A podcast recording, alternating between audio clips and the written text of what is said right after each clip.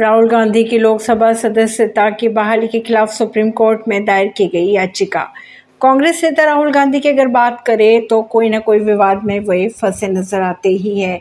बात करें अगर कांग्रेस नेता राहुल गांधी की तो लोकसभा सदस्यता की बहाली के खिलाफ सुप्रीम कोर्ट में याचिका दाखिल की गई। और लोकसभा सचिवालय की अधिसूचना को रद्द करने की मांग की गई। याचिकाकर्ता ने कहा कि किसी बड़ी अदालत आरोप इससे बरी नहीं किए जाने तक वह आयोग ही रहेंगे। पिछले महीने राहुल की लोकसभा सदस्यता बहाल की गई थी। परवीन नई दिल्ली से